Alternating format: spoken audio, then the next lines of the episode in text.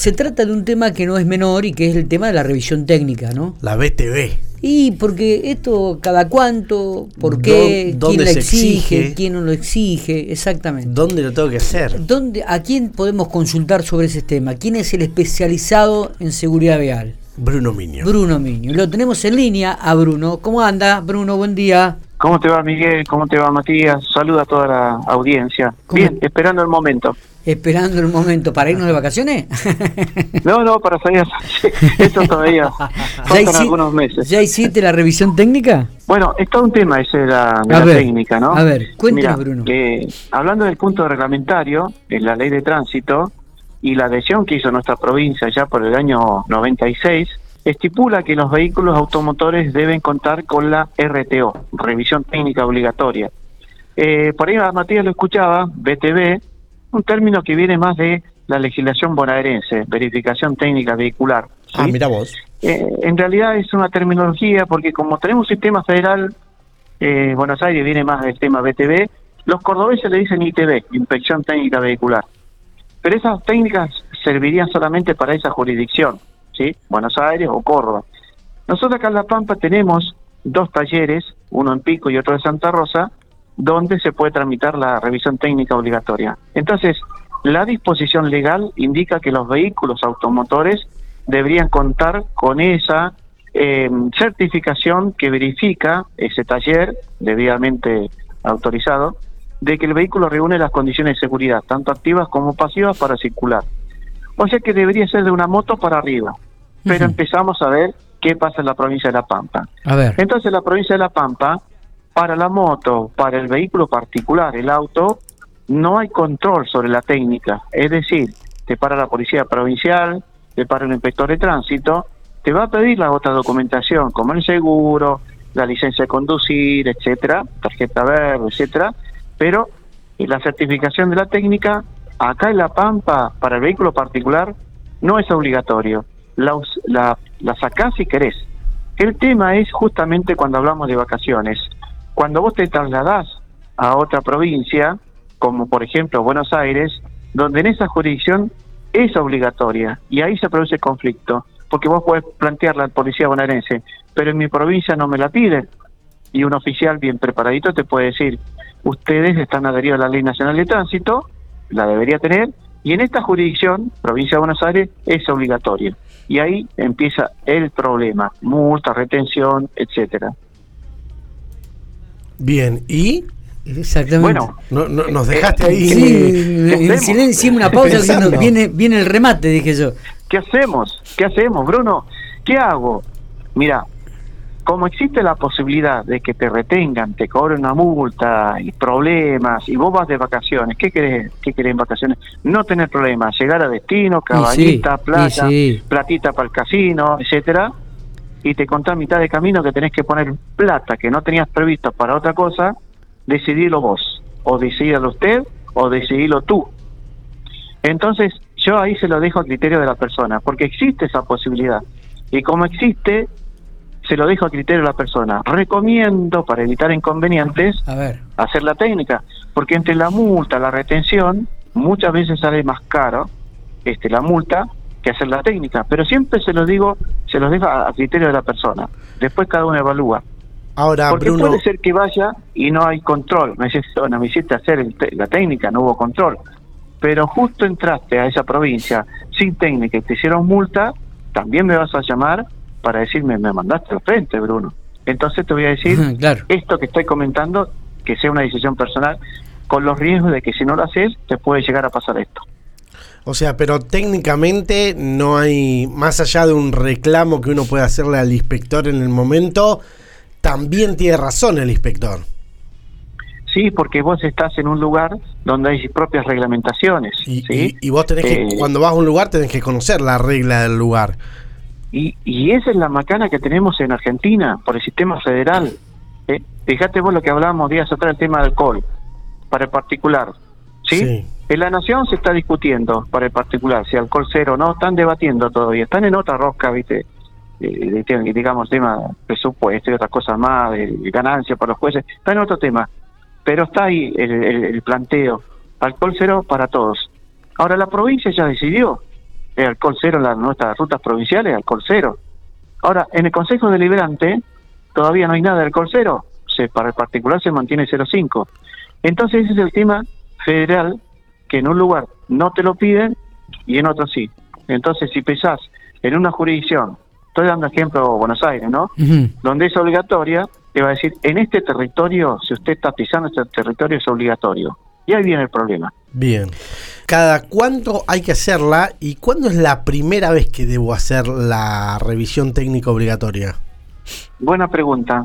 Para el vehículo particular, o sea, auto, son 36 meses desde la inscripción inicial. O sea, cuando vos vas a inscribir por primera vez ante el registro, que eso va a estar en la fecha del título, de la tarjeta verde, son 36 meses de tolerancia. Y después va variando según el modelo. Tres años, sí, según el modelo va, variando. Y ahí te va a aparecer el vencimiento. Ahora bien, ustedes reciben mucha información o muy escuchados por diferentes sectores de la sociedad eh, piquense y, localidades, y bueno, por internet mucho más todavía. Entonces guarda con aquel que tiene un camioncito destinado a transporte de carga, una camionetita destinada a transporte de carga, porque ahí sí el problema es más complicado.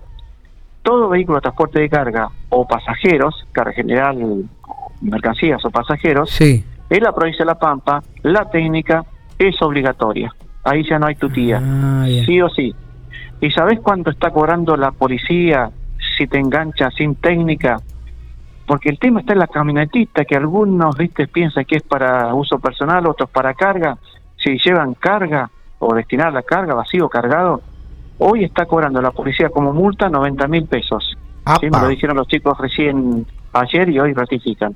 90 mil pesos por no tener la técnica o tener técnica vencida. O sea, yo tengo una camioneta que uso como, como carga, la tengo inscrita así, eh, sí o sí debo tener la verificación de mm, la revisión técnica obligatoria. Exacto, exacto. Porque además en la, en la técnica este, están las categorías. el papel de la técnica dice BTC, BTP. BTC, vehículo de transporte de carga, y BTP, Vehículo de Transporte de Pasajeros. Bueno, ese documento para realizar este tipo de servicios, sí, lo debe tener el conductor en su vehículo y al día, porque también tiene su vencimiento.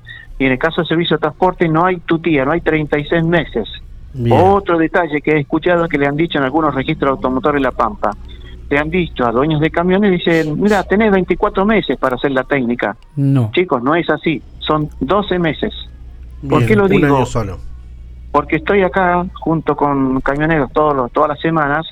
Entonces han llegado algunos. Bruno, esto lo compré hace eh, 14 meses, ponele, un año y dos meses. Listo. Me enganchó la policía. Pero en el registro me dijeron 24 meses. ¿Cómo es el asunto? No entiendo. Sí, ¿sabes qué? La ley de tránsito dice para servicio de transporte de carga, a los 12 meses tenés que hacer la primera técnica. Uy, Dios, no lo sabía. Por eso viste, a veces se dan malas informaciones. ¿Y, hay algún descargo al respecto de esto cuando vos, por ejemplo, tenés esa información errónea o de dos vías que, diferentes? porque lo que vale es la ley.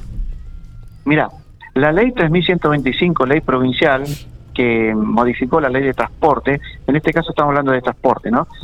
Esta ley 3125 es bastante, a mi criterio u opinión personal, leonina, porque vos vas con la técnica vencida o sin técnica, te retiene el vehículo y tenés que depositar en una cuenta de la Dirección General de Rentas el monto. Qué Pagaste y te dan la posibilidad de seguir, pero tenés que pagar y descargo después. O sea, sería pague primero, reclame después. Claro. Eh, es, eh, bastante leonina en este sentido porque, y además no coincido yo que si está en falta, lo dejan seguir en falta pagando la multa. Y antes del 2021, de esos 90 mil que ahora se paga, el 60% iba destinada, el dinero destinado a la Dirección General de Rentas, y el 40% iba a las cooperadoras policiales, que eso Héctor Lara, a raíz de una denuncia que hizo nuestro conocido Julio Tito Pechín, que tuvo dos camiones en, infracción, y dijo ese 40% no corresponde, hizo una denuncia en fiscalía y llegó a oídos justamente de jefatura y el por entonces Héctor Lara dijo, no se cobra más ese 40% a cooperadoras. Yo vi multas donde ese 40%, ¿sabes qué? Se pagaba la Municipalidad de Barón de supuestas infracciones cometidas ahí en Ralicó. ¿Qué tiene que ver Barón con Ralicó? Claro. algo totalmente irregular. Bueno, Lara lo eliminó, el comisario retirado que fue jefe, y dispuso que se paga el 100%, pero a una sola cuenta, rentas.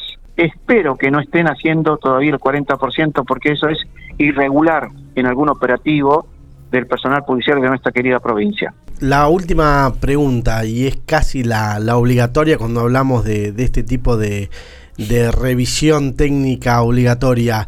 ¿Polarizados sí, polarizados no, tonalizados sí? ¿Qué se, qué se permite?